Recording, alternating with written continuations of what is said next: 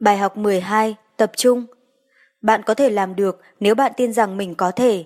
Bài học này chiếm một vị trí quan trọng trong cuốn sách, vì rằng quy luật tâm lý mà bài học dựa trên có tầm quan trọng sống còn đối với mọi bài học khác của toàn bộ cuốn sách.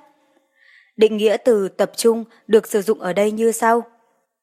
Tập trung là hành động hướng tâm trí vào một mong muốn cụ thể cho đến khi các cách thức tiến hành để đạt được mong muốn đó được đưa ra và thực hiện thành công. Có hai luật quan trọng tham gia vào việc tập trung tâm trí vào một mong muốn nhất định. Một là quy luật tự ám thị và hai là quy luật thói quen. Quy luật tự ám thị đã được mô tả đầy đủ trong bài học trước đây của khóa học này. Giờ chúng ta sẽ mô tả ngắn gọn về quy luật thói quen. Có một cách chắc chắn để tránh bị phê phán. Không là gì cả và không làm gì cả. Hãy làm công việc của người khác quét rác trên phố và từ bỏ mọi khát vọng của mình. Phương pháp này không bao giờ thất bại. Thói quen phát triển từ môi trường, từ hành động làm đi làm lại một công việc, từ sự lặp đi lặp lại. Từ suy nghĩ không thay đổi lặp đi lặp lại và được hình thành. Nó giống như một khối xi măng đã đông cứng lại trong khuôn. Bằng cách đó rất khó để phá vỡ nó. Thói quen là nền tảng của tất cả các hoạt động rèn luyện trí nhớ, một thực tế mà bạn có thể dễ dàng thấy được khi nhớ tên của một người mà bạn vừa gặp, bằng cách lặp đi lặp lại tên người đó cho đến khi cái tên được khắc vĩnh viễn và rõ ràng trong tâm trí bạn. Sức mạnh của giáo dục lớn đến mức chúng ta có thể uốn nắn tâm trí và cách hành xử của giới trẻ thành bất kỳ hình mẫu nào chúng ta muốn và sẽ hài lòng về sự tồn tại mãi mãi của những thói quen như vậy. Atterbury Ngoại trừ những trường hợp hiếm hoi khi tâm trí vượt lên trên môi trường, tâm trí con người sẽ vẽ ra những vật liệu cấu thành suy nghĩ từ môi trường xung quanh và thói quen kết tinh ý nghĩ này thành một vật cố định và lưu trữ nó trong tiềm thức. Tại đó, nó trở thành phần quan trọng trong tính cách của chúng ta, âm thầm ảnh hưởng đến hành động của chúng ta, âm thầm hình thành định kiến cũng như thành kiến và kiểm soát quan điểm của chúng ta. Một triết gia vĩ đại đã đề cập đến sức mạnh của thói quen khi nói về cách mà những người trung thực chìm trong tội ác. Trước tiên chúng ta chịu đựng, sau đó là thất vọng và cuối cùng là chấp nhận. Thói quen có thể được ví như các rãnh trên bản ghi âm, trong khi tâm trí có thể được ví như điểm kim phù hợp với rãnh đó. Khi bất kỳ thói quen nào đã được hình thành rõ nét, bằng cách lặp lại các suy nghĩ hoặc hành động, tâm trí sẽ tự gắn nó vào thói quen và tuân theo thói quen đó giống như kim máy hát đi theo rãnh trong bản ghi. Bất kể đó có phải là bản chất của thói quen hay không, từ đây chúng ta bắt đầu thấy tầm quan trọng của việc lựa chọn cẩn thận môi trường, bởi vì môi trường là nền tảng nuôi dưỡng tinh thần mà từ đó nguyên liệu đi vào tâm trí của chúng ta được chiết xuất.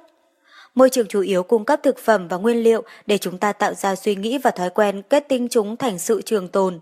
Tất nhiên, bạn hiểu rằng môi trường là tổng số các nguồn mà qua đó bạn chịu ảnh hưởng thông qua sự trợ giúp của năm giác quan thị giác, thính giác, khứu giác, vị giác và xúc giác.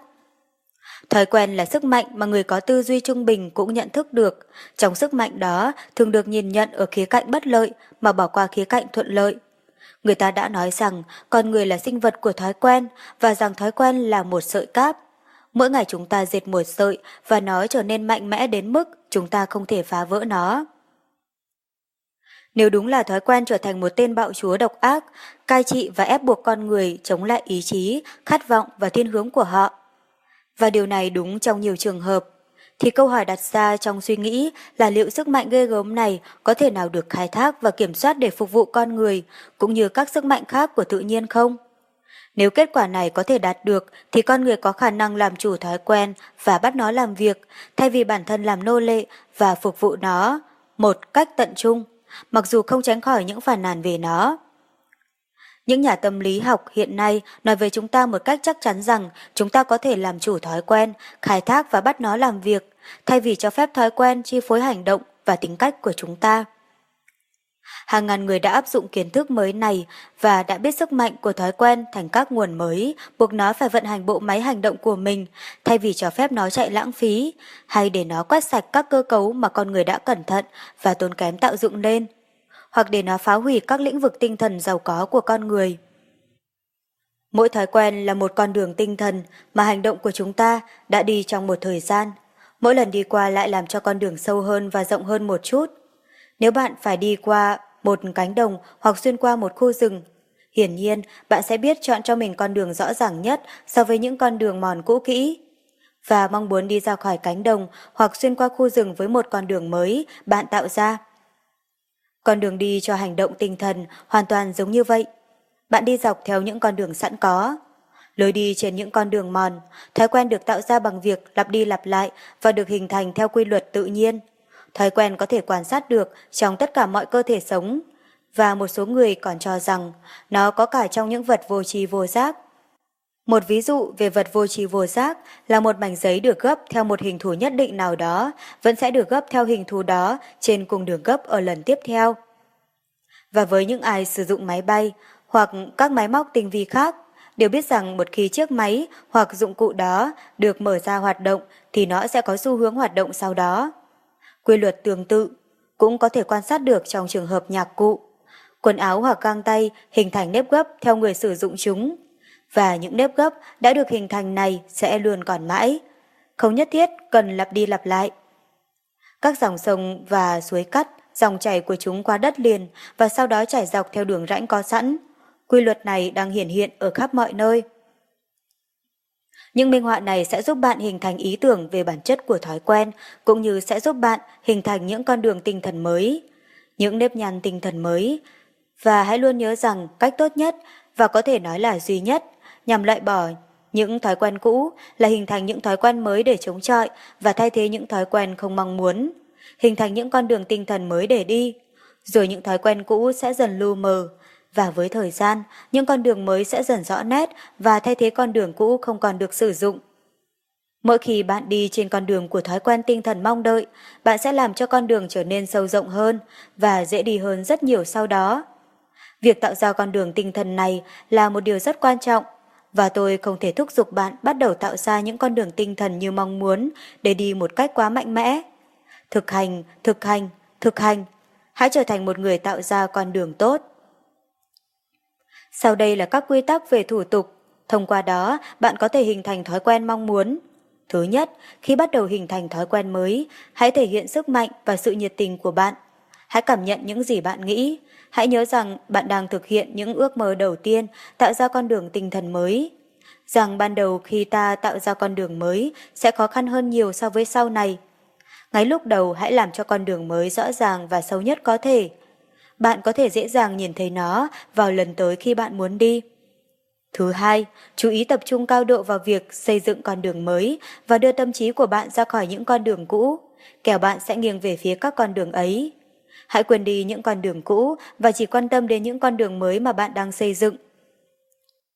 Có một sự thật trùng hợp ngẫu nhiên đáng kinh ngạc là từ người Mỹ.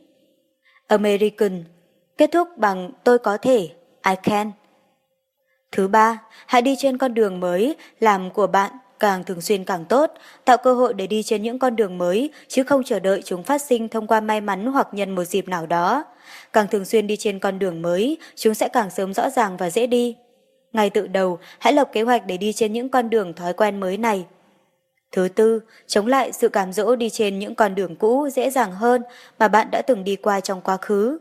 Mỗi khi bạn chống lại cám dỗ, bạn sẽ trở nên mạnh mẽ hơn và dễ dàng làm điều đó hơn lần đầu tiếp theo. Nhưng mỗi khi bạn chịu khuất phục trước cám dỗ, nó càng dễ dàng chinh phục bạn hơn và bạn sẽ càng khó chống lại sự cám dỗ lần sau. Bạn sẽ có một cuộc chiến từ vạch xuất phát và đây là thời điểm mấu chốt quan trọng. Hãy cho thấy sự quyết tâm, kiên trì và ý chí của bạn ngay từ đầu. Thứ năm, hãy chắc chắn rằng bạn đã vạch ra con đường đúng, như đã xác định được mục tiêu chủ chốt và rồi tiến về phía trước mà không cần phải sợ hãi hoặc cho phép bản thân mình nghi ngờ về điều đó. Hãy đặt tay lên lưỡi cày và nhìn về phía trước. Chọn mục tiêu của mình và tiếp đến xây dựng những con đường tinh thần tốt, sâu, rộng, dẫn tới mục tiêu đó. Như bạn thấy đấy, có một mối quan hệ chặt chẽ giữa thói quen và ám thị tự động, tự ám thị. Thông qua thói quen, một hành động được thực hiện lặp đi lặp lại sẽ có xu hướng trở thành vĩnh viễn. Và cuối cùng chúng ta thực hiện hành động đó một cách tự động hoặc vô thức. Ví dụ, khi chơi đàn piano, người nghệ sĩ có thể chơi một bản nhạc quen thuộc, trong khi tâm trí có ý thức đang tập trung vào chủ đề khác. Tự ám thị là công cụ giúp chúng ta đào tạo một con đường tinh thần. Tập trung là bàn tay giữ công cụ đó, và thói quen là bản đồ hoặc bản thiết kế mà con đường tinh thần đi theo. Một ý tưởng hoặc mong muốn, khi được chuyển thành các hành động hoặc hiện thực vật chất, phải được giữ trong tâm trí có ý thức một cách trung thực và bền bỉ, cho đến khi thói quen bắt đầu hình thành vĩnh cửu. Giờ chúng ta hãy nói đến môi trường. Như chúng ta đã thấy, chúng ta hấp thụ vật chất cho suy nghĩ của mình từ môi trường xung quanh.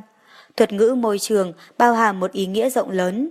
Nó bao gồm những cuốn sách chúng ta đọc, những người ta liên kết, cộng đồng nơi ta sống, tính chất công việc mà chúng ta tham gia, quốc gia hoặc dân tộc nơi ta cư trú, quần áo chúng ta mặc, những bài hát chúng ta hát, và quan trọng hơn cả là giáo dục về tôn giáo và trí tuệ mà ta nhận được trước khi 14 tuổi. Mục đích của việc phân tích chủ đề môi trường nhằm cho thấy mối quan hệ trực tiếp của nó với tính cách chúng ta đang phát triển và tầm quan trọng của việc bảo vệ nó sao cho ảnh hưởng của nó sẽ cho chúng ta những chất liệu để có thể thực hiện được mục tiêu xác định chủ chốt trong cuộc sống của mình. Trí tuệ được nuôi dưỡng từ những gì chúng ta cung cấp hoặc từ những gì ta áp đặt lên nó thông qua môi trường. Do vậy, chúng ta hãy chọn môi trường có khả năng cung cấp cho ta những vật liệu càng thích hợp càng tốt để chúng ta thực hiện được mục tiêu chủ chốt của mình.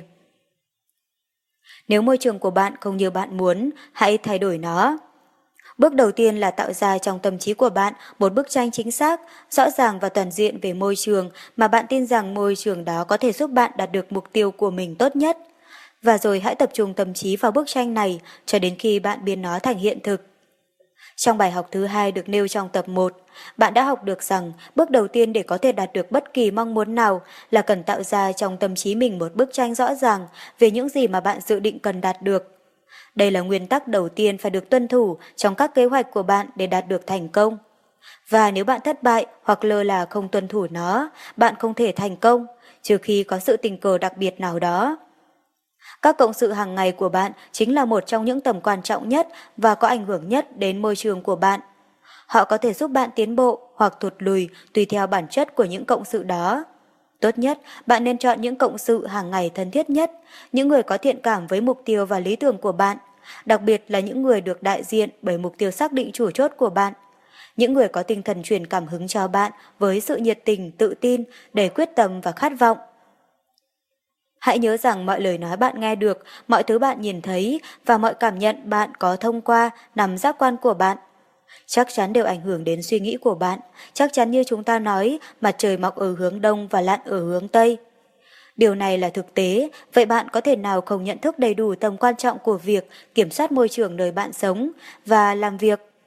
Bạn có thể nào không nhận thấy tầm quan trọng của việc đọc những cuốn sách về các chủ đề liên quan trực tiếp đến mục tiêu chủ chốt của bạn? Bạn có thể nào không nhận thấy tầm quan trọng của việc nói chuyện với những người có thiện cảm với mục tiêu của bạn? Và ai sẽ khuyến khích và thúc đẩy bạn trên con đường đạt được những mục tiêu ấy. Chúng ta đang sống trong thế giới mà chúng ta gọi là nền văn minh thế kỷ 20. Các nhà khoa học hàng đầu của thế giới đồng ý rằng thiên nhiên hàng triệu năm đã tạo ra môi trường văn minh, hiện tại của chúng ta thông qua quá trình tiến hóa. Những người Anh điêng sống trên lục địa Bắc Mỹ qua hàng trăm thế kỷ mà không có bất kỳ tiến bộ đáng kể nào đối với nền văn minh hiện đại theo những gì chúng ta biết, và chúng ta không có cách nào xác định được việc đó diễn ra như thế nào. Môi trường của họ là nơi hoang dã, và họ không có cố gắng thay đổi cải thiện môi trường đó. Sự thay đổi chỉ diễn ra sau khi các chủng tộc mới từ nơi xa xuất hiện, và buộc họ phải dần tạo nên môi trường của nền văn minh tiến bộ như chúng ta đang sống ngày nay. Hãy quan sát những gì đã xảy ra trong khoảng thời gian 3 thế kỷ. Các khu săn bắn đã biến thành những thành phố lớn và trong nhiều trường hợp, người Anh Điền đã tiếp nhận một nền giáo dục và văn hóa ngang bằng với nền giáo dục và văn hóa của người da trắng. Trong bài học thứ 15, chúng ta đề cập đến ảnh hưởng của môi trường trên quan điểm toàn cầu và mô tả một cách chi tiết nguyên tắc của di chuyển xã hội. Một nguồn căn cơ bản mà qua đó môi trường có những ảnh hưởng tới tâm trí giới trẻ. Trang phục bạn mặc ảnh hưởng đến bạn, do đó chúng là một phần của môi trường của bạn. Quần áo bẩn thỉu hoặc tồi tàn làm bạn tự ti và hạ thấp sự tự ti của mình. Trong khi quần áo sạch có kiểu dáng phù hợp lại có tác dụng ngược lại. Một thực tế rõ ràng là một quan sát viên có thể phân tích chính xác một người bằng việc ngó qua chỗ làm việc, bàn làm việc hoặc nơi làm việc khác của anh ta. Một bàn được bố trí gọn gàng cho thấy một bộ não có tổ chức tốt. Hãy chỉ cho tôi kho hàng hóa của thương gia và tôi sẽ cho bạn biết anh ta có bộ não có tổ chức hay vô tổ chức. Bởi lẽ có mối quan hệ chặt chẽ giữa thái độ tinh thần của một người và môi trường của anh ta. Những tác động của môi trường ảnh hưởng rất lớn đến những người làm việc trong các nhà máy, cửa hàng và văn phòng, khiến các nhà tuyển dụng đang dần dần nhận ra tầm quan trọng của việc tạo ra một môi trường khuyến khích người lao động. Những lợi ích của một môi trường làm việc dễ chịu đã được ghi nhận trong nhiều văn bản, hết lần này đến lần khác. Vài thập kỷ trước đây, một nhà điều hành giặt là tiến bộ ở Chicago đã đưa nghệ sĩ piano vào cửa hàng chơi đàn để nâng cao tinh thần. Ngày nay, người nghệ sĩ piano đã được thay thế bằng âm thanh điện tử cài trong nhiều văn phòng và nhà máy. Và kết quả cho thấy năng suất cao hơn và sản lượng lớn hơn trên mỗi công nhân. Môi trường xung quanh có hiệu lực, vẻ ngoài tươi sáng, dễ chịu, giúp thậm chí cả công nhân dây chuyển sản xuất cũng tăng sản lượng. Không ai cần một nhà tâm lý học hoặc một chuyên gia về hiệu quả nói với họ điều đó. Điều này dẫn chúng ta tới nơi thích hợp để mô tả phương pháp mà qua đó bạn có thể áp dụng các nguyên tắc liên quan trực tiếp và gián tiếp đến chủ đề tập trung. Hãy để chúng tôi gọi phương pháp này là chìa khóa ma thuật của thành công. Khi giới thiệu bạn chìa khóa ma thuật này, trước tiên tôi sẽ giải thích rằng nó không phải là phát minh hay khám phá của tôi. Đó là cùng một chìa khóa được sử dụng dưới hình thức này hay hình thức khác bởi những người theo tư tưởng mới và các giáo phái khác được thành lập dựa trên triết lý tích cực của sự lạc quan. Chìa khóa ma thuật này tạo nên một sức mạnh không thể cưỡng lại cho tất cả những ai sử dụng nó. Người không nhận được khoản thù lao nào khác cho dịch vụ của mình, trừ khoản đến trong phong bì trả lương, là người nhận được thù lao thấp, bất kể trong phong bì có bao nhiêu tiền. Điều này sẽ mở khóa cánh cửa giàu sang, điều này sẽ mở khóa cánh cửa danh vọng, và trong nhiều trường hợp, nó sẽ mở khóa cánh cửa sức khỏe thể chất. Nó sẽ mở khóa cánh cửa giáo dục và cho phép bạn bước vào kho tàng thiên tài của bạn. Nó sẽ đóng vai trò như một chiếc chìa khóa cho bất kỳ vị trí nào trong cuộc sống mà bạn phù hợp. Thông qua sự trợ giúp của chìa khóa ma thuật này, chúng ta đã mở những cánh cửa bí mật cho tất cả các phát minh vĩ đại của thế giới. Thông qua sức mạnh ma thuật đó, mọi thiên tài vĩ đại của chúng ta trong quá khứ đã được phát triển. Giả sử bạn là một người lao động, ở vị trí tài nghề thấp và mong muốn có một chỗ tốt hơn trong cuộc sống, chìa khóa ma thuật sẽ giúp bạn đạt được điều đó. Thông qua việc sử dụng nó, Carnegie, Rockefeller, Hill, Harriman, Morgan và một số những người khác thuộc tiếp người này đã tích lũy được khối tài sản khổng lồ. Nó sẽ mở khóa cánh cửa nhà tù và biến những người vô gia cư thành những con người hữu ích, đáng tin cậy. Nó sẽ biến thất bại thành thành công và đau khổ thành hạnh phúc. Bạn sẽ hỏi vậy, chìa khóa ma thuật này là gì? Và tôi trả lời chỉ với một từ, tập trung. Giờ hãy để tôi định nghĩa sự tập trung theo cách nó được sử dụng ở đây.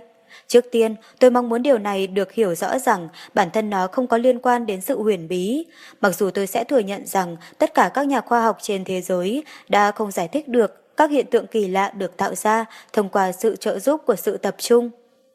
Sự tập trung, theo cách mà nó được sử dụng ở đây, có nghĩa là khả năng, thông qua thói quen và thực hành cố định, giữ cho tâm trí của bạn hướng vào một chủ đề cho đến khi bạn hoàn toàn làm quen và làm chủ chủ đề đó. Nó có nghĩa là khả năng kiểm soát sự chú ý của bạn và tập trung vào một vấn đề nhất định cho đến khi bạn giải quyết được nó. Nó có nghĩa là khả năng loại bỏ những ảnh hưởng của thói quen mà bạn muốn loại bỏ và sức mạnh để xây dựng những thói quen mới theo như bạn muốn. Nó có nghĩa là sự tự chủ hoàn toàn.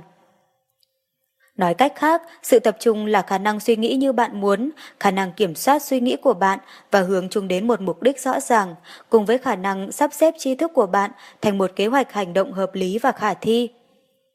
Bạn có thể dễ dàng nhận thấy rằng trong việc tập trung tâm trí của bạn vào mục tiêu xác định chủ chốt trong cuộc sống. Bạn phải bao quát nhiều chủ đề liên quan chặt chẽ với nhau và hoàn thành chủ đề chính mà bạn đang tập trung vào. Khát vọng và mong muốn là những yếu tố chủ chốt dẫn đến hành động tập trung thành công. Không có những yếu tố này, chìa khóa ma thuật là vô dụng. Và lý do chính tại sao rất ít người sử dụng chìa khóa này là bởi hầu hết mọi người thiếu khát vọng và không muốn có mong muốn gì đặc biệt mong muốn bất cứ điều gì bạn có thể, và nếu mong muốn của bạn nằm trong lý trí và nếu nó đủ mạnh, chìa khóa ma thuật của sự tập trung sẽ giúp bạn đạt được nó. Có những học giả khoa học giúp chúng ta tin rằng sức mạnh tuyệt vời của cầu nguyện vận hành thông qua nguyên tắc tập trung vào việc đạt được ước muốn nằm sâu thẳm trong tâm trí. Con người đã không thể tạo ra được gì nếu trước tiên điều đó không có trong trí tưởng tượng, thông qua mong muốn và sau đó biến thành hiện thực bằng việc tập trung. Bây giờ chúng ta hãy thử kiểm tra chiếc chìa khóa ma thuật thông qua sự trợ giúp của một công thức xác định. Trước tiên, bạn phải vượt lên sự phê phán và hoài nghi. Người không tin tưởng sẽ không thấy được những lợi ích của chìa khóa ma thuật này. Bạn phải tin vào bài kiểm tra mà bạn sắp thực hiện. Chúng ta sẽ giả định rằng bạn đang nghĩ về cái gì đó để trở thành một nhà văn vĩ đại, hoặc một diễn giả kiệt xuất, hoặc một giám đốc kinh doanh thành công, hoặc một nhà tài chính có đầy năng lực. Chúng tôi sẽ lấy bài phát biểu trước công chúng làm chủ đề của bài kiểm tra này. Nhưng hãy nhớ rằng bạn phải làm theo hướng dẫn của tài liệu này. Lấy một tờ giấy trắng, dùng cỡ chữ thông thường và viết lên đó như sau. Tôi sẽ trở thành một diễn giả đại chúng kiệt xuất bởi vì điều này sẽ cho phép tôi đưa ra dịch vụ hữu ích mà thế giới cần. Và bởi vì nó sẽ mang lại cho tôi một khoản thủ lao giúp tôi có thể trang trải các nhu cầu cần thiết của cuộc sống. Tôi sẽ tập trung tâm trí vào mong muốn này trong 10 phút mỗi ngày, ngay trước khi đi ngủ vào ban đêm và sau khi thức dậy vào buổi sáng, với mục đích xác định cách thức tôi sẽ tiến hành để biến mong muốn này thành hiện thực. Tôi biết rằng tôi có thể trở thành một diễn giả kiệt xuất và có sức hút, do đó tôi sẽ không cho phép bất cứ điều gì can thiệp vào việc làm của mình. Đã ký Ký xong cam kết này, bạn sẽ tiến hành làm như bạn đã cam kết, giữ nó cho đến khi kết quả mong muốn đã được thực hiện. Giờ đây, khi bạn thực hiện việc tập trung thì đây là cách giải quyết. Hãy nhìn về phía trước, 1, 3, 5 hoặc thậm chí 15. Và hình dung bản thân bạn là người diễn thuyết kiệt xuất nhất trong thời đại của bạn. Hãy hình dung trong trí tưởng tượng của bạn một khoản thu nhập thích hợp. Hình dung bản thân bạn trong chính ngôi nhà mà bạn đã mua bằng số tiền thu được từ những nỗ lực của bạn với tư cách là một diễn giả hoặc thuyết trình viên. Hình dung bản thân bạn sở hữu một tài khoản ngân hàng đủ lớn, cũng như một tài khoản dự phòng cho tuổi già. Hình dung bản thân bạn là một người có ảnh hưởng, do khả năng tuyệt vời của bạn dưới tư cách là một diễn giả nổi tiếng. Hình dung bản thân bạn tham gia vào một công việc trong cuộc sống mà bạn sẽ không sợ mất đi vị trí của mình. Vẽ bức tranh này rõ ràng thông qua sức mạnh của trí tưởng tượng của bạn, và rồi nó sẽ sớm trở thành một bức tranh đẹp về khát vọng đã hằn sâu trong tâm trí. Hãy sử dụng khát vọng này như là đối tượng chính của sự tập trung và quan sát những gì xảy ra. Bây giờ bạn đã có được bí mật của chìa khóa ma thuật. Xin đừng đánh giá thấp sức mạnh của chìa khóa ma thuật bởi vì nó không đến với bạn trong vỏ bọc của chủ nghĩa thần bí. Hoặc bởi vì nó được mô tả bằng ngôn ngữ mà tất cả mọi người đều hiểu. Xét cho cùng, mọi sự thật vĩ đại đều đơn giản và dễ hiểu. Nếu không như vậy, thì đó không phải là sự thật vĩ đại. Hãy sử dụng chìa khóa ma thuật này với sự thông thái và chỉ nhằm đạt được những mục tiêu xứng đáng thì nó mới mang lại cho bạn hạnh phúc và thành công. Hãy quên đi những sai lầm mà bạn đã phạm phải và những thất bại mà bạn đã trải qua. Bỏ qua cuộc sống trong quá khứ, vì chẳng lẽ bạn không biết rằng ngày hôm qua không bao giờ trở lại? Bắt đầu lại tự đầu, nếu những nỗ lực trước đây của bạn không thành công thì hãy vượt lên để rồi trong vòng 5 năm hoặc 10 năm tiếp theo bạn sẽ kể về một câu chuyện thành công thỏa mãn những khát vọng cao cả nhất của bạn. Hãy đặt tên cho chính mình và chuyển dịch vụ tuyệt vời này cho thế giới thông qua tham vọng, mong muốn và nỗ lực tập trung. Bạn có thể làm được nếu bạn tin tưởng mình có thể. Đến đây, kết thúc bài kiểm tra về chìa khóa ma thuật. Sự hiện diện của bất kỳ ý tưởng hoặc suy nghĩ nào trong ý thức của bạn sẽ có xu hướng tạo ra cảm giác liên kết và thúc giục bạn hành động, thích hợp hoặc tương thích. Hãy lưu giữ một mong muốn sâu sắc trong ý thức của bạn thông qua nguyên tắc tập trung. Và nếu bạn thực hiện nó với niềm tin tuyệt đối, thì hành động của bạn sẽ thu hút các năng lực trợ giúp cho bạn. Đây là điều mà toàn bộ thế giới khoa học đã không hiểu hoặc không giải thích được bằng một giả thuyết chính đáng.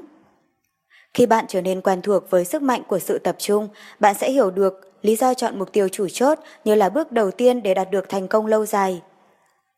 Tập trung tâm trí của bạn vào đối tượng của một mong muốn nằm sâu trong tâm trí và không bao lâu bạn sẽ trở thành một hòn nam châm. Thông qua sự trợ giúp của các sức mạnh mà không ai có thể giải thích nổi, thu hút các vật chất cần thiết nuôi dưỡng mong muốn đó. Đây chính là mở đường cho việc mô tả nguyên tắc đã cấu thành nhiều nhất, nên phần quan trọng của bài học này. Nếu không muốn nói là trên thực tế là phần quan trọng nhất của toàn bộ cuốn sách, cụ thể khi hai hoặc nhiều người liên minh với nhau với tinh thần hòa hợp nhằm mục đích đạt được một kết quả cụ thể. Nếu liên minh đó được tuân thủ một cách trung thực bởi tất cả những người trong liên minh, thì liên minh sẽ mang đến cho mỗi người trong số họ sức mạnh siêu phàm và dường như không thể cưỡng lại trong tự nhiên. Bạn có lợi thế to lớn so với người nói sai về bạn hoặc chủ tâm làm điều sai trái với bạn. Điều đó nằm trong chính sức mạnh của bạn để tha thứ cho người đó. Đằng sau tuyên bố trên là một quy luật mà bản chất của nó khoa học vẫn chưa xác định được. Và đó chính là quy luật mà tôi đã có trong tâm trí liên quan đến các tuyên bố lặp đi lặp lại của tôi về sức mạnh của nỗ lực có tổ chức mà bạn sẽ thấy trong cuốn sách này. Trong hóa học, chúng ta biết rằng hai hoặc nhiều nguyên tố có thể kết hợp lại và kết quả cho ra một thứ hoàn toàn khác về bản chất so với bất kỳ nguyên tố riêng lẻ nào. Ví dụ, nước thông thường được biết đến trong hóa học theo công thức của H2O là một hợp chất bao gồm hai nguyên tử hydro và một nguyên tử oxy. Nhưng nước không phải là hydro hay oxy. Sự kết hợp của các nguyên tố này tạo ra một chất hoàn toàn khác với các thành phần riêng của các nguyên tố đó. Cùng một quy luật và sự biến đổi các yếu tố vật lý này diễn ra có thể được quy cho sức mạnh dường như siêu phàm bởi liên minh của hai hoặc nhiều người. Trong một trạng thái hài hòa và hiểu biết hoàn hảo để đạt được một mục đích nhất định. Thế giới này và tất cả các vật chất mà các hành tinh khác có được tạo thành từ các electron. Electron là một đơn vị vật chất nhỏ nhất có thể phân tích được và giống như trong tự nhiên, cái mà chúng ta gọi là điện hoặc một dạng năng lượng. Mặt khác, tư duy, cái mà chúng ta gọi là tâm trí, cũng là một dạng năng lượng. Trong thực tế, nó là dạng năng lượng cao nhất được biết đến. Nói cách khác, suy nghĩ là năng lượng có tổ chức và không thể nào cho rằng suy nghĩ chính xác là cùng loại năng lượng mà chúng ta tạo ra với một máy phát điện. Mặc dù đây là dạng có tổ chức cao hơn nhiều. Đến đây, xét cho cùng, nếu tất cả vật chất đều bao gồm các nhóm electron, không gì khác hơn là một dạng năng lượng mà chúng ta gọi là điện.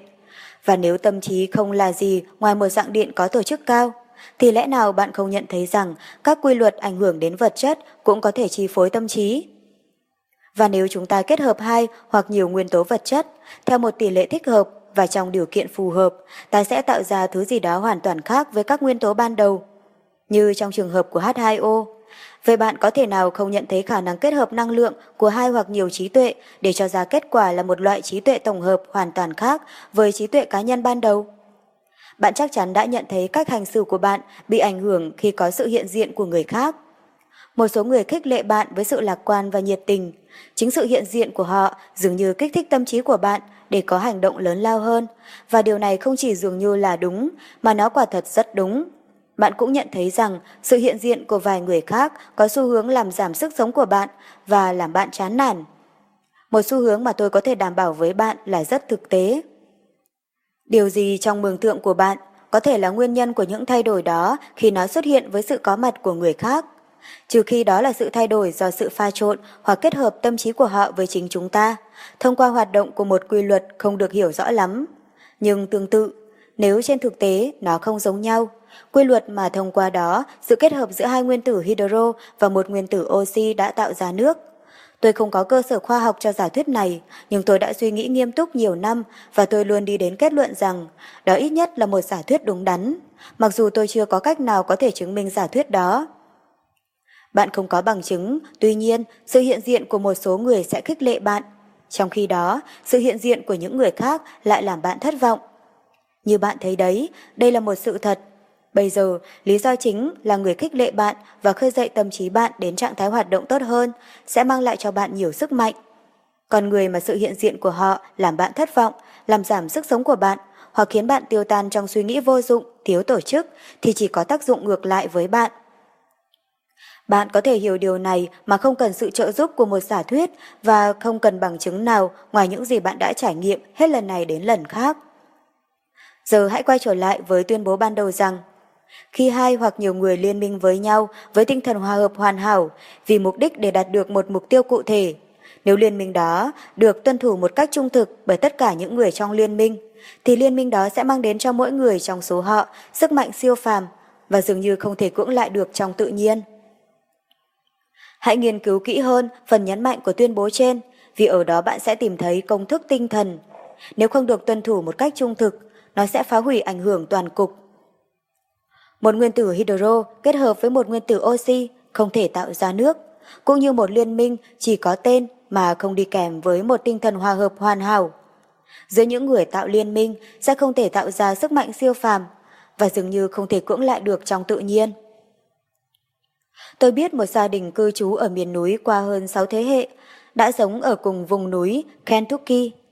Thế hệ này qua thế hệ khác của gia đình đến và đi mà không có sự cải thiện đáng chú ý nào về bản chất tinh thần. Mỗi thế hệ đều theo bước chân của tổ tiên. Họ kiềm sống từ đất và theo như họ biết hoặc họ quan tâm thì vũ trụ chỉ bao gồm một điểm nhỏ của lãnh thổ được gọi là quận Ledger. Họ chỉ kết hôn trong tập hợp gia đình của riêng họ và trong cộng đồng của chính họ.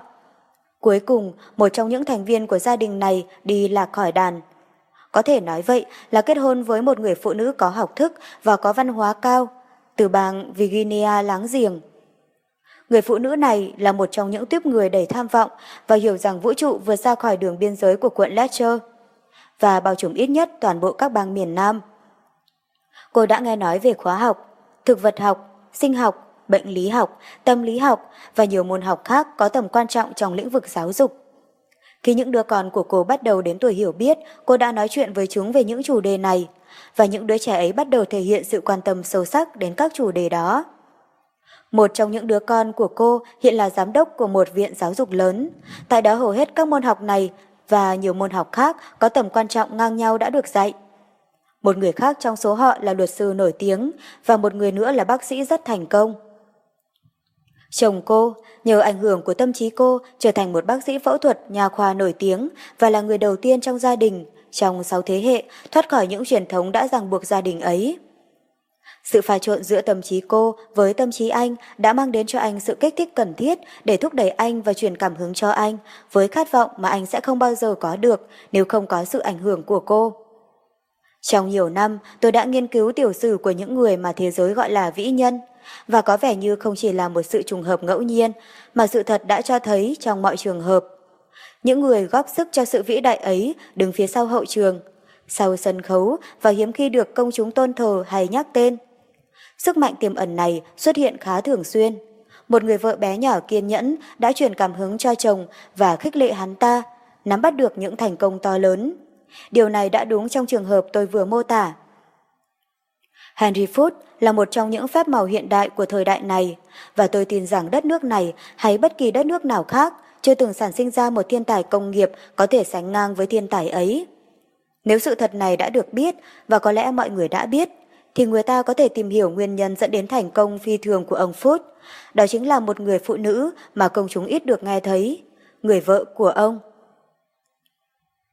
Thất bại, giống như một cơn đau đầu, cảnh báo chúng ta rằng có gì đó không ổn. Nếu thông minh, chúng ta sẽ tìm hiểu nguyên nhân và hưởng lợi từ trải nghiệm đó. Chúng ta đã học về những thành tựu của ông Phút cũng như những thu nhập khổng lồ của ông và tưởng tượng ông ấy được ban phước với khả năng vô song. Ông Phút là một người có khả năng mà cả thế giới hẳn không bao giờ nghe thấy nếu không phải bởi sự ảnh hưởng của vợ ông. Người đã tập hợp, hợp tác với ông trong suốt những năm đấu tranh, trong một tinh thần hòa hợp hoàn hảo, nhằm để đạt được mục tiêu cụ thể của mình. Tôi có trong đầu một thiên tài khác, người nổi tiếng với toàn bộ thế giới văn minh của chúng ta, Thomas Edison.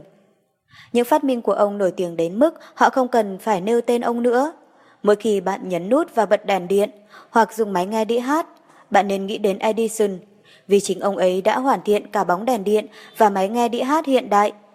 Mỗi khi bạn nhìn thấy một bộ phim, bạn nên nghĩ đến Edison, vì đó chính là sản phẩm từ thiên tài của ông ấy. Hơn bất kỳ thiên tài của ai khác đã tạo nên ngành công nghiệp tuyệt vời này. Tuy nhiên, cũng như trường hợp của Harry Ford, đứng phía sau ông Edison là một trong những người phụ nữ đáng chú ý nhất ở Mỹ, vợ ông. Không ai ngoài gia đình Edison và có lẽ rất ít bạn bè thân thiết của họ biết mức độ ảnh hưởng mà vợ ông đã tạo ra giúp làm nên những thành tựu của Edison. Bà Edison đã từng nói với tôi rằng Đặc tính vượt trội của ông Edison vượt trên mọi đặc tính khác, cũng là tài sản lớn nhất của ông, đó là sự tập trung. Khi ông Edison bắt đầu một chuỗi thử nghiệm hoặc tiến hành nghiên cứu, ông ấy không bao giờ buông bỏ cho đến khi ông tìm ra kết quả hoặc cạn kiệt sức lực vì nghiên cứu. Có hai sức mạnh đứng đằng sau ông Edison, một là sự tập trung và một là bà Edison. Đêm nối tiếp đêm, Ông Edison đã làm việc với sự nhiệt tình đến mức ông chỉ cần 3 hoặc 4 tiếng để ngủ. Hãy nhớ lại những gì đã nói về tác động bền bỉ của sự nhiệt tình trong bài học thứ bảy của khóa học này. Hãy trồng một hạt táo nhỏ và đúng loại đất vào đúng thời điểm trong năm và dần dần nó sẽ vỡ ra thành một nhánh nhỏ và rồi nó sẽ lớn dần và phát triển thành một cây táo. Cây táo đó không đến từ đất, cũng không đến từ các yếu tố của không khí, mà từ cả hai nguồn này. Liệu ai có thể giải thích quy luật thu hút từ không khí và đất kết hợp lại để tạo nên các tế bào cấu thành nên cây táo? Cây không phát sinh từ hạt táo nhỏ, nhưng hạt giống đó là khởi đầu của cây. Khi hai hoặc nhiều người liên minh với nhau, trong một tinh thần hòa hợp hoàn hảo nhằm để đạt được mục tiêu cuối cùng, mục tiêu đó, tự bản thân nó hoặc mong muốn đạt mục tiêu đó, có thể được ví như hạt táo và sự pha trộn năng lượng của hai hoặc nhiều tâm trí. Có thể được ví như không khí và đất, mà từ đó các nguyên tố hình thành nên vật chất của mong muốn đó. Sức mạnh trợ giúp cho sự hấp dẫn và sự kết hợp của các nguồn lực tâm trí này không thể giải thích được nếu không có sức mạnh trợ giúp của sự kết hợp các yếu tố mà từ đó một cây táo phát triển. Nhưng điều quan trọng nhất là một cây táo sẽ phát triển từ một hạt giống được trồng đúng cách, và thành tựu to lớn sẽ là kết quả của sự pha trộn có hệ thống của hai hoặc nhiều tâm trí hướng tới một mục đích tại đây. Trong bài học 13, bạn sẽ thấy nguyên tắc hợp lực của đồng minh được thực hiện theo tỷ lệ gần như làm choáng váng trí tưởng tượng của tất cả những ai không tự rèn luyện mình để suy nghĩ về tư duy có tổ chức. Bản thân cuốn sách này là một minh họa rất cụ thể về nguyên tắc cơ bản mà chúng ta gọi là nỗ lực có tổ chức. Nhưng bạn sẽ nhận thấy rằng nó đòi hỏi toàn bộ 16 bài học để hoàn thành việc mô tả nguyên tắc này. Nếu bỏ qua một trong số 16 bài học này thì việc loại bỏ sẽ ảnh hưởng đến tổng thể. Vì khi một mắt xích bị cắt đi sẽ ảnh hưởng đến toàn bộ dây xích. Như tôi đã nói theo nhiều cách khác nhau và với mục đích nhấn mạnh, giờ tôi nhắc lại. Có một giả thuyết vững chắc nêu lên rằng khi một người tập trung tâm trí vào một chủ đề nhất định, các sự kiện có liên quan chặt chẽ đến chủ đề đó sẽ đổ dồn về từ mọi nguồn mà ta có thể tưởng tượng ra được. Giả thuyết cho rằng một khao khát đã nằm sâu trong tâm trí, khi được trồng đúng loại đất tinh thần, sẽ đóng vai trò như một trung tâm có sức hút hoặc một nam châm hút mọi thứ hài hòa với bản chất của khát khao mong muốn ấy. Tiến sĩ Emmer Gattes ở Washington có lẽ là một trong những nhà tâm lý học tài giỏi nhất trên thế giới. Ông nổi tiếng trên toàn cầu là một người có vị trí khoa học cao nhất, cả trong lĩnh vực tâm lý học và trong các lĩnh vực khoa học có liên quan trực tiếp hoặc gián tiếp khác. Hãy theo tôi và chúng ta sẽ dành chút thời gian nghiên cứu phương pháp của ông ta. Sau khi tiến sĩ Gates tiến hành hàng loạt điều tra thông qua các kênh nghiên cứu thông thường và có được tất cả các sự kiện cần thiết, như ông cần về một chủ đề nhất định, Ông lấy một cây bút chì và ngờ giấy, ngồi xuống để tìm thêm thông tin. Bằng cách tập trung tâm trí của mình vào chủ đề đó cho đến khi những suy nghĩ liên quan đến nó bắt đầu đổ dồn về trong đầu. Ông viết ra những suy nghĩ này khi chúng tới. Bản thân ông cũng không biết chúng đến từ đâu. Ông nói với tôi rằng nhiều khám phá quan trọng nhất của ông đã đến thông qua phương pháp này. Đã hơn 20 năm kể từ lần đầu tiên tôi nói chuyện với tiến sĩ Gates về chủ đề này. Kể từ thời điểm đó, thông qua việc phát hiện ra nguyên lý vô tuyến, chúng tôi đã có được một giả thuyết hợp lý mà nhờ đó có thể giải thích kết quả của những việc ngồi này. Cụ thể, chất dung môi như chúng ta đã khám phá thông qua máy vô tuyến hiện đại, luôn ở trong trạng thái vận động không ngừng. Sóng âm thanh luôn truyền qua chất dung môi, nhưng những sóng này không thể phát hiện khi đã truyền được một khoảng cách ngắn ra khỏi nguồn phát, từ khi có những công cụ thích hợp. Bây giờ, có vẻ hợp lý khi cho rằng suy nghĩ là dạng năng lượng có tổ chức cao nhất được biết đến. Liên tục truyền sóng qua dung môi, nhưng những sóng này giống như sóng âm thanh, chỉ có thể được phát hiện và giải thích chính xác bởi một tâm trí hài hòa phù hợp. Rõ ràng rằng khi tiến sĩ Gates ngồi trong phòng và đặt mình vào một trạng thái tĩnh lặng thụ động, những suy nghĩ chi phối trong tâm trí ông chẳng khác nào như một lực từ, nó hút những sóng suy nghĩ liên quan hoặc tương tự của người khác khi chúng chuyển qua dung môi tới ông. Nếu tiếp tục với giả thuyết này, kể từ khi con người phát hiện ra nguyên lý vô tuyến hiện đại, tôi đã nhiều lần nhận ra rằng mọi suy nghĩ được phát ra dưới dạng có tổ chức. Từ tâm trí của bất kỳ ai sẽ vẫn còn tồn tại dưới dạng sóng trong dung môi và liên tục chuyển ra xung quanh thành một vòng tròn vô tận. Việc ai đó tập trung tâm trí vào một đối tượng nhất định với cường độ cao sẽ phát ra các sóng suy nghĩ. Chúng tiếp cận và hòa trộn với các sóng có liên quan hoặc tương tự. Do đó, thiết lập một đường dây liên lạc trực tiếp giữa người thực hiện sự tập trung với suy nghĩ có cùng bản chất đang liên tục chuyển động. Tiến thêm bước nữa, lẽ nào người ta không thể hòa nhập suy nghĩ và liên kết hài hòa tốc độ chấn dung của suy nghĩ với tốc độ chấn dung của dung môi, để rồi hấp thụ mọi trí thức đã tồn tại, được tích lũy thông qua những suy nghĩ có tổ chức của quá khứ. Với những giả thuyết này trong đầu, hãy quay lại bài học thứ hai trong tập 1 và nghiên cứu mô tả của Ganiji về trí tuệ ưu tú. Mà qua đó, ông tích lũy được khối tài sản lớn của mình. Khi Carnegie thành lập một liên minh với hơn 20 bộ óc được lựa chọn cẩn thận, bằng cách kết hợp sức mạnh trí tuệ, ông đã tạo ra một trong những lực lượng công nghiệp mạnh nhất mà thế giới từng chứng kiến. Với một vài ngoại lệ đáng chú ý, và rất tai hại, những người ghép thành trí tuệ ưu tú mà Carnegie tạo ra có suy nghĩ và hành động như của cùng một người.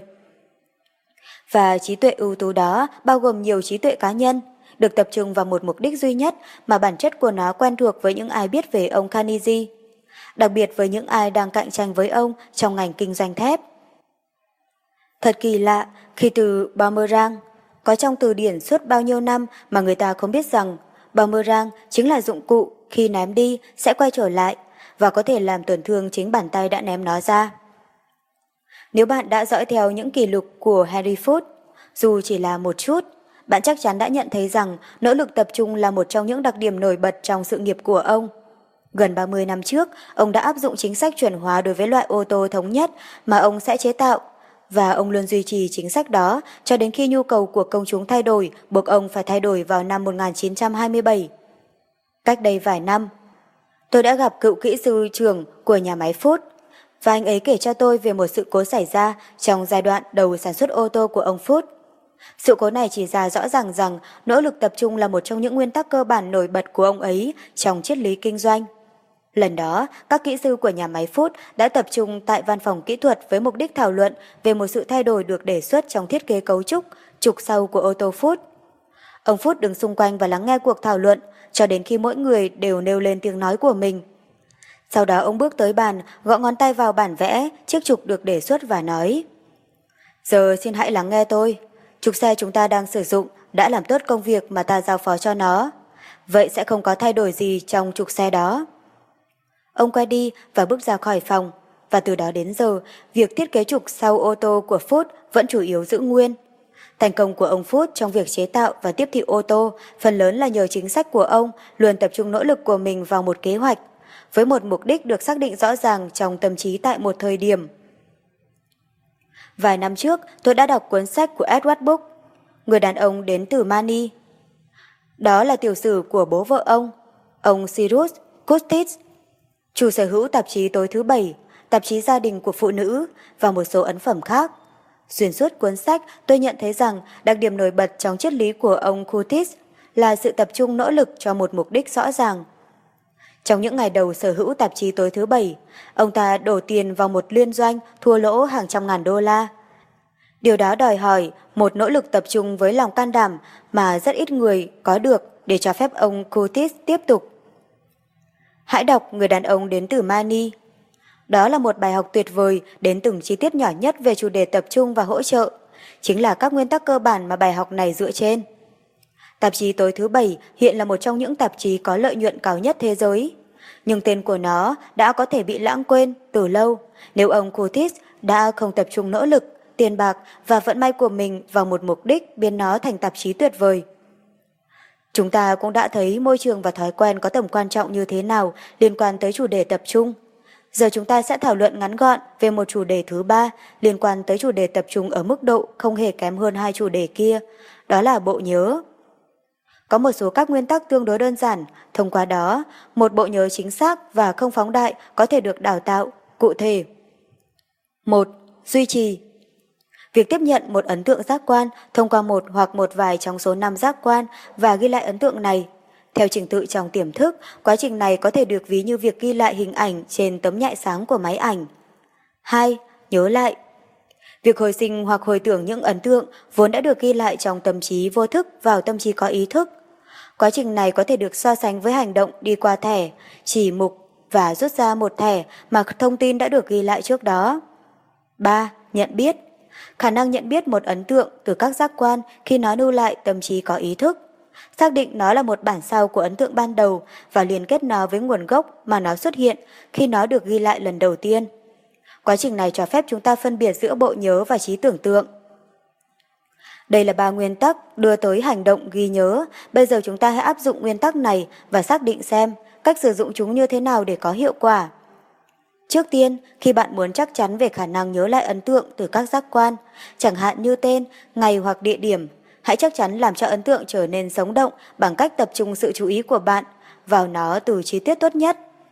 Có một cách hiệu quả để làm điều này là lặp lại nhiều lần điều bạn muốn ghi nhớ. Giống như một nhiếp ảnh gia phải đưa ra thời gian phơi sáng thích hợp để chụp nó trên tấm nhạy sáng của máy ảnh.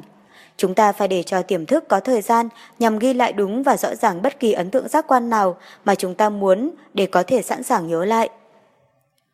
Thứ hai, liên kết cái mà bạn muốn ghi nhớ với một số đối tượng, tên, địa điểm hoặc ngày tháng mà bạn thấy quá quen thuộc và bạn có thể dễ dàng nhớ lại khi bạn muốn.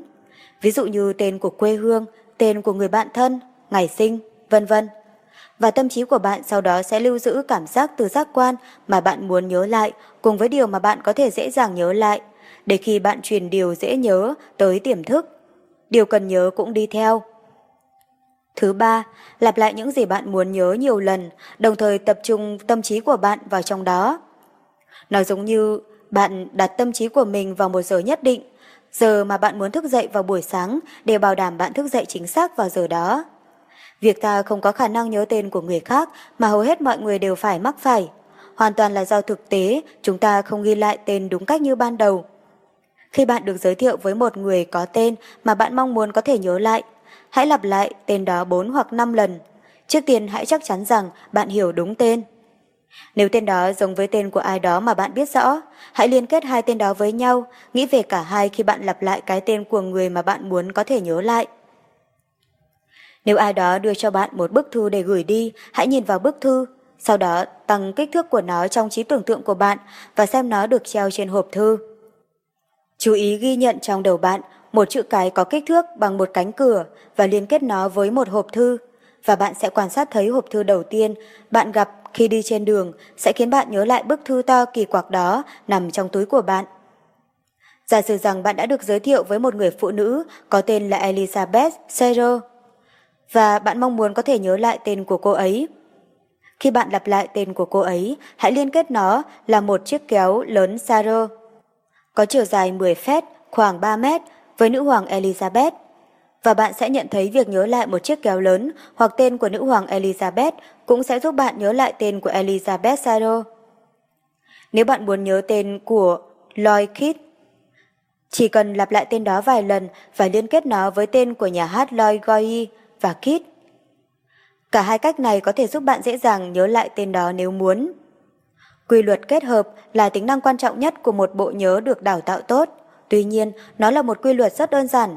Tất cả những gì bạn phải làm để sử dụng nó là khi ghi lại tên của cái mà bạn muốn nhớ tên, mà bạn đã nhớ. Và việc nhớ lại cái tên này sẽ làm bạn nhớ lại cái tên kia. Cách đây gần 10 năm, một người bạn đã cho tôi số điện thoại liên hệ của anh ta. Ở Milwaukee, Wisconsin. Mặc dù tôi không biết nó ra, nhưng cho tới hôm nay tôi vẫn nhớ nó như ngày anh ấy đưa cho tôi. Đây là cách mà tôi đã ghi lại nó. Số điện thoại trao đổi là Lucky Will 2651. Vào thời điểm anh ấy cho tôi số điện thoại, chúng tôi đang đứng ở ga xe lửa, ở đó có thể nhìn thấy hồ Michigan. Do vậy, tôi đã sử dụng hồ như một đối tượng liên quan để nạp tên điện thoại. Thật là trùng hợp khi số điện thoại được tạo thành từ tuổi của anh trai tôi, 26, và bố tôi, 51. Do đó tôi liên kết tên của họ với hai số này. Nhờ vậy, để nhớ lại số điện thoại trao đổi, tôi chỉ cần nghĩ đến hồ Michigan, anh trai tôi và cha tôi.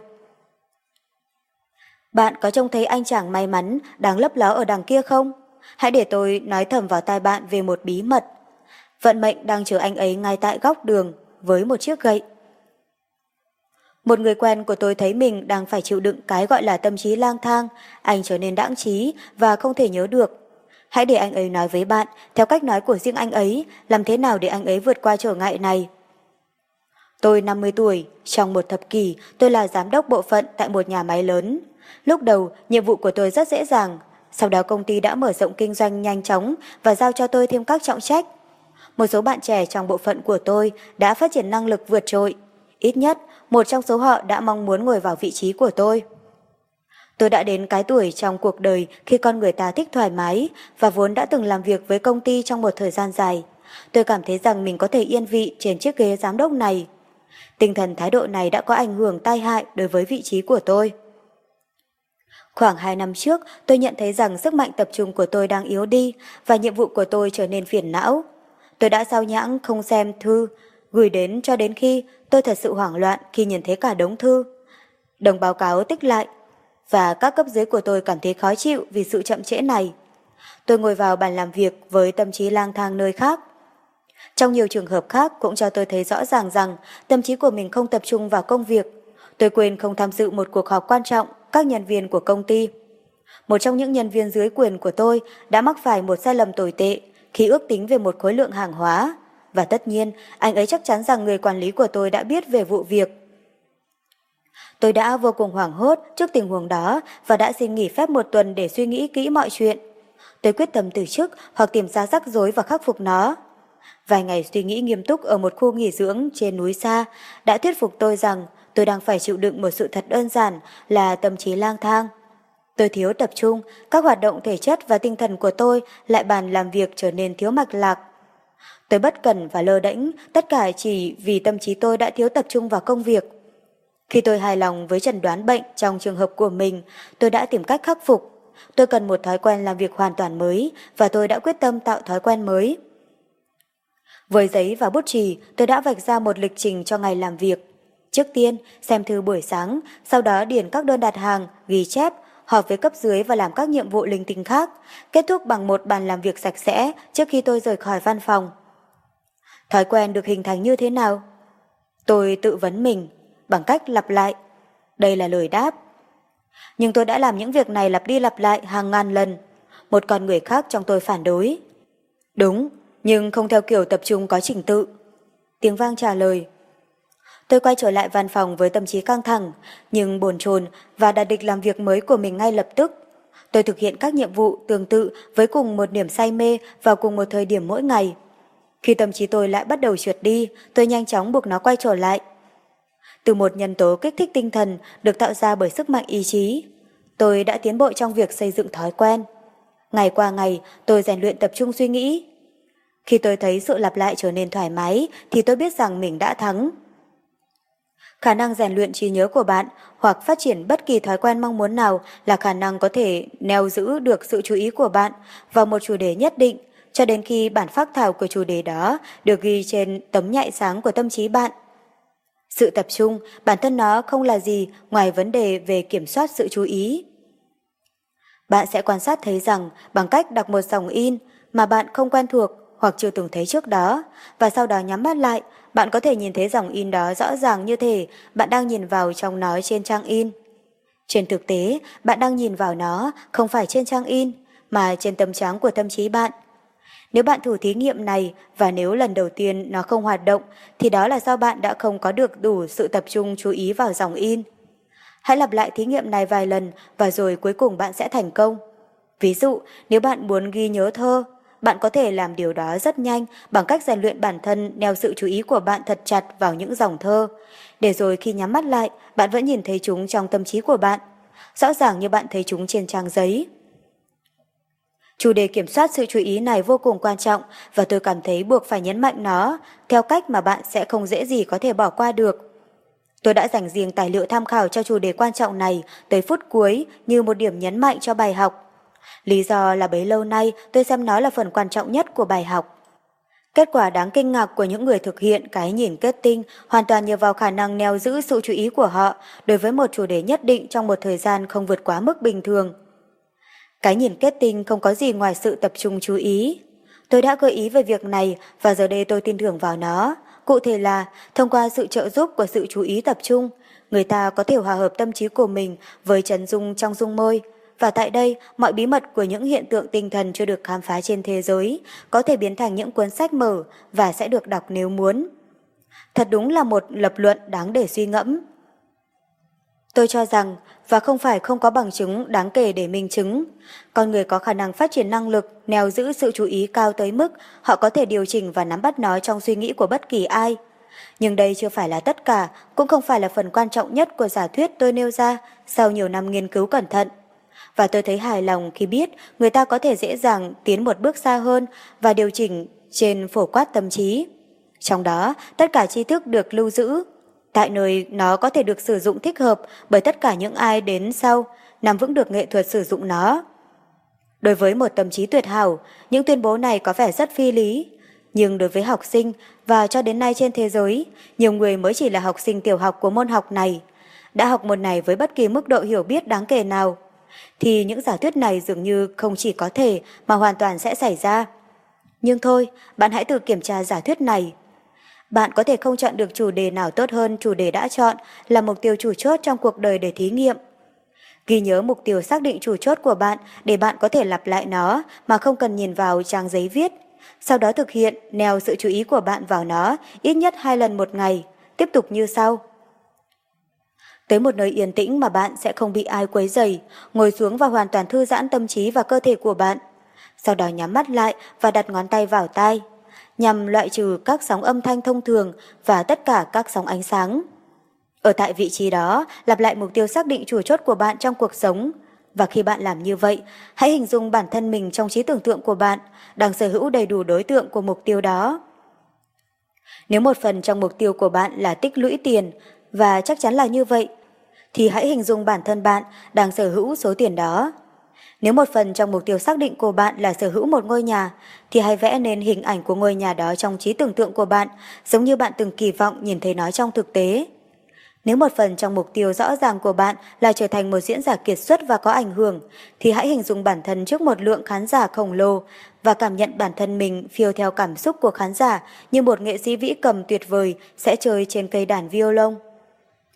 Khi bạn kết thúc bài học này, có hai điều bạn có thể làm, cụ thể. Trước tiên, bạn có thể bắt đầu trao dồi khả năng neo giữ sự chú ý nếu muốn, theo một chủ đề nhất định, với cảm giác rằng khả năng này khi được phát triển đầy đủ sẽ mang lại cho bạn đối tượng của mục tiêu chủ chốt trong cuộc sống.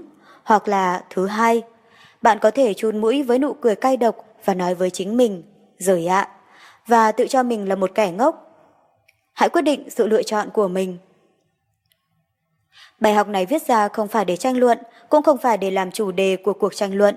Bạn có toàn quyền để chấp nhận nó, toàn bộ hay một phần hoặc từ chối nó. Cá không cắn câu chỉ vì bạn muốn. Hãy kéo cần câu, hãy thay mồi và tiếp tục câu. Hãy kéo cần câu, may mắn không gắn ở bất cứ nơi đâu. Với người mà bạn đố kỵ, cũng như vậy. Hãy ghen tị với công việc và vận mệnh của chính bạn. Hãy kéo cần câu. Tuy nhiên, đến đây tôi muốn nói rõ ràng rằng giờ không phải là kỷ nguyên của hoài nghi hay nghi ngờ. Một kỷ nguyên đã chinh phục không trung phía trên và biển phía dưới chúng ta. Kỷ nguyên đã cho phép chúng ta khai thác không khí và biến nó thành một thứ giả truyền âm thanh của giọng nói khi đi nửa vòng trái đất, chỉ trong một phần nhỏ của giây. Thì chắc chắn không phải là một kỷ nguyên đặt sự khích lệ vào trong Thomas hay nghi ngờ. Hay Jones, tôi không tin điều đó. Chủng tộc loài người đã trải qua thời kỳ đồ đá rồi, thời đại đồ sắt và thời đại thép. Và nếu tôi đã giải thích sai nhiều về xu hướng của thời đại, thì bây giờ nó không thể bước vào thời đại sức mạnh tâm trí. Thời đại bao trùm mọi thời đại khác cộng lại với những thành tựu đáng kinh ngạc. Hãy học theo cách neo sự chú ý của bạn vào một chủ đề nhất định bạn muốn, trong bất kỳ khoảng thời gian nào mà bạn chọn, và bạn sẽ có được lối đi bí mật dẫn đến sức mạnh. Đấy chính là sự tập trung. Bạn sẽ hiểu từ bài học này rằng việc hình thành liên minh giữa hai hoặc nhiều người, để từ đó tạo ra một trí tuệ ưu tú, và việc áp dụng quy luật tập trung có hiệu quả hơn việc áp dụng thông qua những nỗ lực chỉ của một người. Nguyên tắc được gọi là trí tuệ ưu tú, không gì khác hơn là tập trung sức mạnh tâm trí vào việc đạt được mục tiêu cuối cùng. Sức mạnh lớn hơn đến từ sự tập trung của nhóm trí tuệ nhờ quá trình hòa hợp được tạo ra thông qua phản ứng của trí tuệ này với trí tuệ khác hoặc với những trí tuệ khác. Thuyết phục và vũ lực Thành công như đã được nói đến theo hàng chục cách khác nhau trong suốt khóa học này, phần lớn là vấn đề đàm phán khéo léo và hài hòa với người khác. Nói chung, ai hiểu được cách khiến mọi người làm việc mà anh ta muốn thực hiện sẽ có khả năng thành công trong bất kỳ công việc nào. Là một điểm nhấn cho bài học này về quy luật tập trung, chúng ta sẽ mô tả các nguyên tắc mà qua đó con người chịu ảnh hưởng, thông qua đó có được sự hợp tác, thông qua đó sự đối kháng được loại bỏ và sự thân thiện được phát triển. Vũ lực đôi khi mang lại những kết quả có vẻ hài lòng, nhưng chỉ riêng vũ lực chưa bao giờ và không bao giờ có thể xây dựng được thành công lâu dài. Chiến tranh thế giới đã gây ra nhiều sự kiện nhất trong lịch sử của thế giới.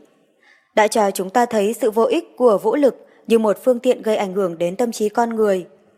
Không cần đi sâu vào chi tiết hoặc kể lại các trường hợp có thể được trích dẫn, tất cả chúng ta đều biết rằng vũ lực là nền tảng mà triết học Đức đã xây dựng trong suốt 40 năm qua. Học thuyết được coi là đúng đó đã được mang ra thử nghiệm trên thế giới và nó đã thất bại. Cơ thể con người có thể bị cầm tù hoặc kiểm soát bằng vũ lực vật chất, nhưng điều đó không đúng với tâm trí của con người. Không một ai trên trái đất có thể kiểm soát tâm trí của một người bình thường, khỏe mạnh, nếu người đó chọn thực hiện quyền kiểm soát tâm trí của chính mình. Phần lớn mọi người không thực hiện quyền này, họ đi khắp thế giới, và do hệ thống giáo dục lỗi lầm của chúng ta, không phát hiện ra sức mạnh nằm tiềm ẩn trong tâm trí của mình. Đôi khi có chuyện gì đó xảy ra và chính trong bản chất của sự cố, nó đánh thức anh ta và khiến anh ta khám phá ra sức mạnh thực sự của mình nằm ở đâu và làm thế nào để sử dụng nó cho sự phát triển của một ngành công nghiệp hay một trong những ngành nghề khác. Kết quả là một thiên tài được sinh ra. Có một mấu chốt nhất định mà tại đó tâm trí con người ngừng phát triển hoặc ngừng khám phá. Trừ khi có cái gì đó vượt ra khỏi thói quen hàng ngày xảy đến và để nó vượt qua trở ngại này, trong một số tâm trí, điểm mấu chốt này là rất thấp và trong những tâm trí khác nó lại rất cao. Lại nữa, trong một số tâm trí nó thay đổi giữa thấp và cao. Một cá nhân phát hiện ra cách kích thích tâm trí của mình một cách nhân tạo, khơi dậy nó và thường xuyên khiến nó vượt qua điểm dừng trung bình này, chắc chắn sẽ được đền đáp bằng danh tiếng và vận may nếu những nỗ lực của anh ta mang bản chất tích cực nếu một nhà giáo dục phát hiện ra cách để kích thích bất kỳ tâm trí nào và khiến nó vượt lên trên điểm dừng trung bình này mà không gây bất kỳ tác động xấu nào, thì sẽ là một điều may mắn cho loài người, không gì sánh kịp trong lịch sử của thế giới. Tất nhiên, chúng ta không muốn nói đến các chất kích thích vật lý hoặc ma túy. Những thứ này luôn kích thích tâm trí trong một thời gian, nhưng cuối cùng chúng lại phá hỏng nó hoàn toàn.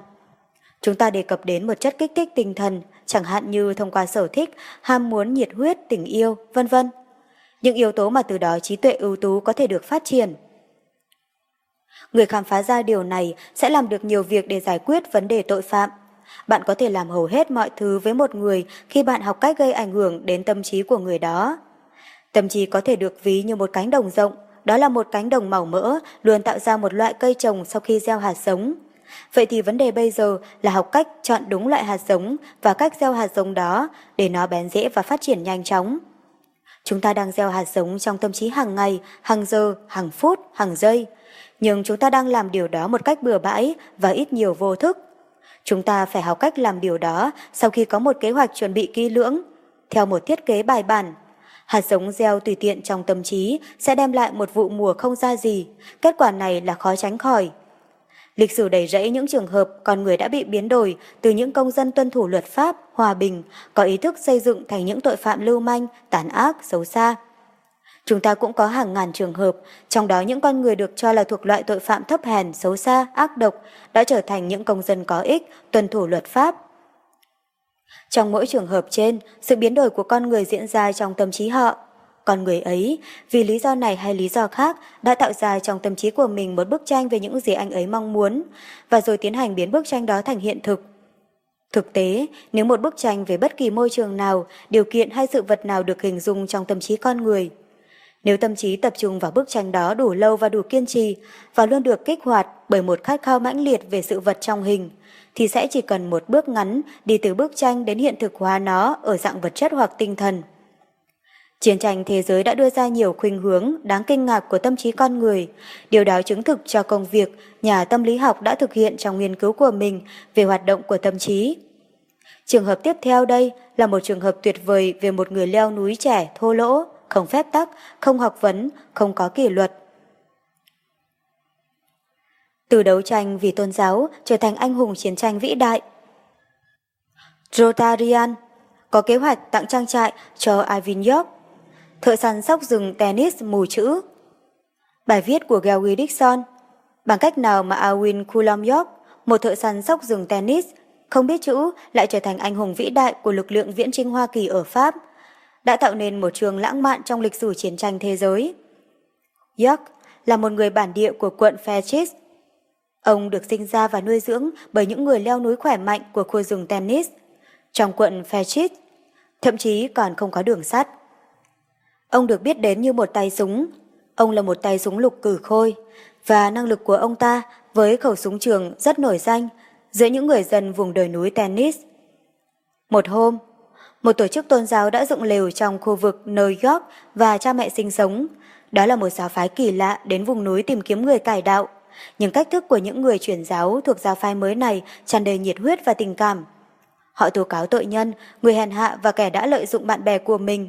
Họ chỉ ra tôn giáo của họ hết sức vị nhân như một minh chứng mà mọi người nên theo. Có tới 12 lý do để thất bại. Lý do thứ nhất là công khai tuyên bố không làm nhiều hơn những gì được chi trả.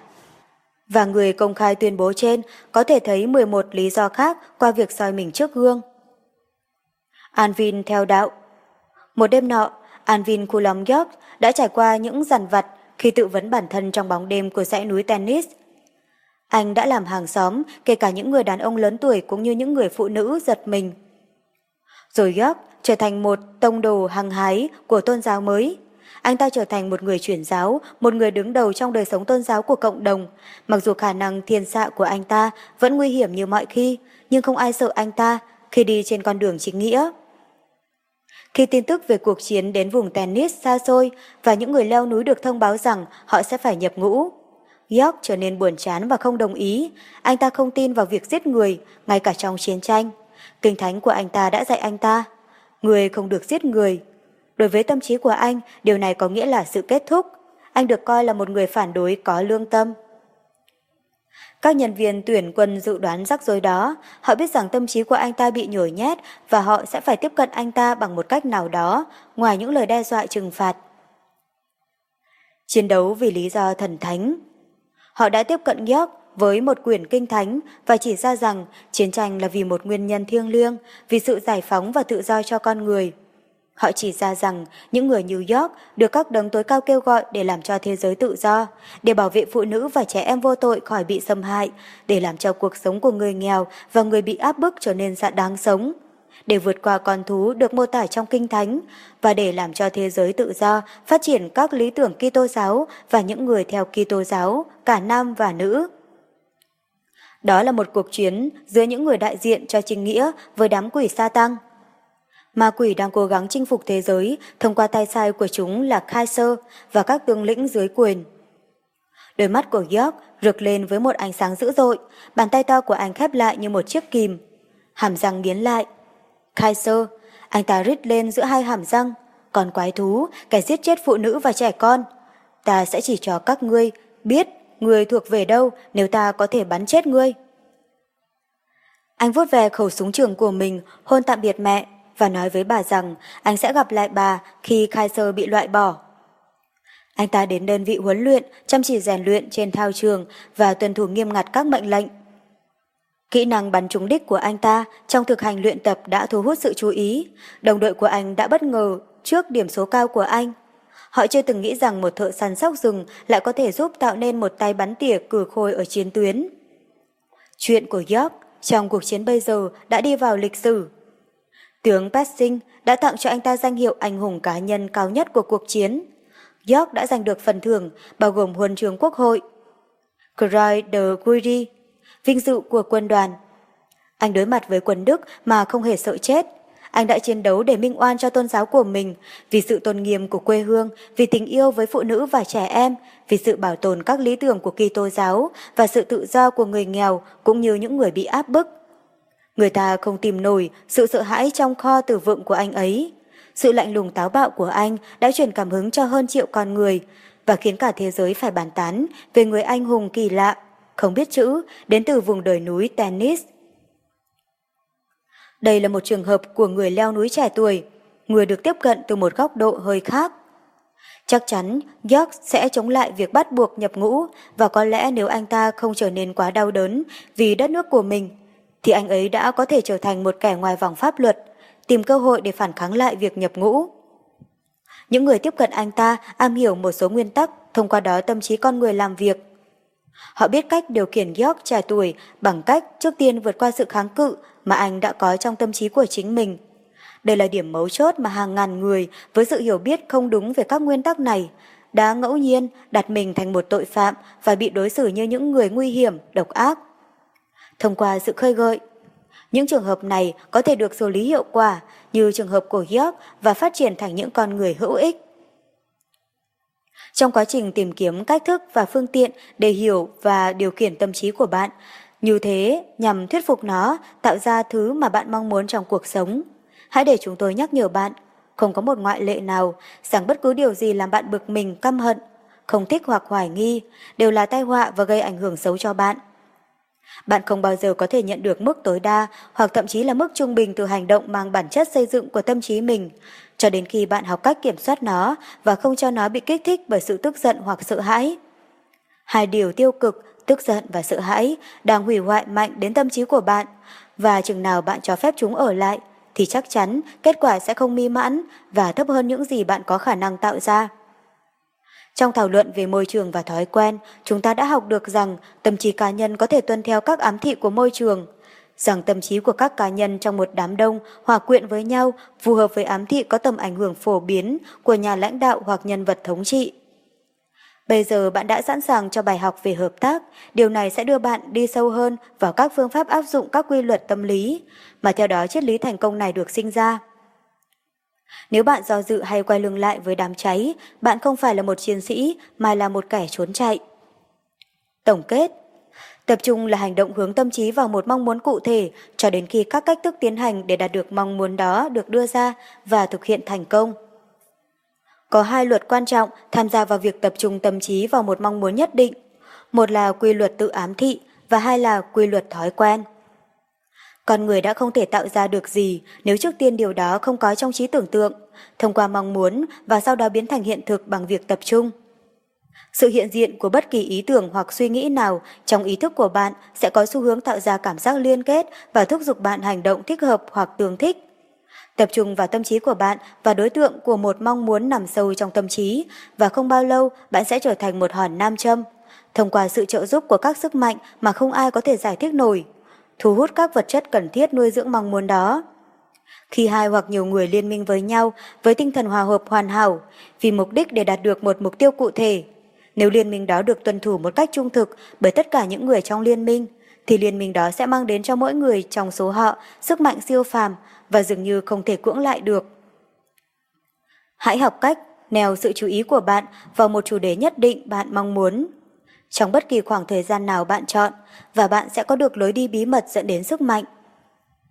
Action Trong cuộc sống cũng như trong công việc, bạn hay gặp phải những yếu tố gây sao nhãng như thế nào? Khi bị mất tập trung, bạn thường làm gì để cải thiện tình trạng ấy?